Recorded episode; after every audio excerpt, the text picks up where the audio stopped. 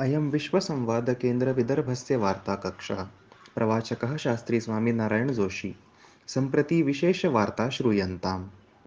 अद्य कलियुगाब्दचतुर्विंशत्याधिकशतकोत्तरपञ्चसहस्रस्य वैशाखशुक्ल अष्टम्यां प्रातः सार्धनववादने राष्ट्रियस्वयंसेवकसङ्घस्य तृतीयवर्षशिक्षावर्गस्य शुभारम्भः जातः।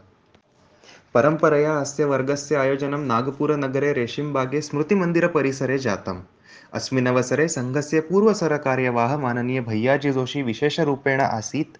अखिलभारतीयव्यवस्थाप्रमुखः माननीय मङ्गेशजी भेण्डे उद्घाटनसत्रे अपि आसीत्. गतद्वयोः वर्षयोः करोनासङ्क्रमणस्य कारणेन सङ्घशिक्षावर्गाः स्थगिताः आसन्. परन्तु अस्मिन् संवत्सरे स्थितिनियन्त्रणेन पुनरुत्साहेन च अस्य वर्गस्य आरम्भः।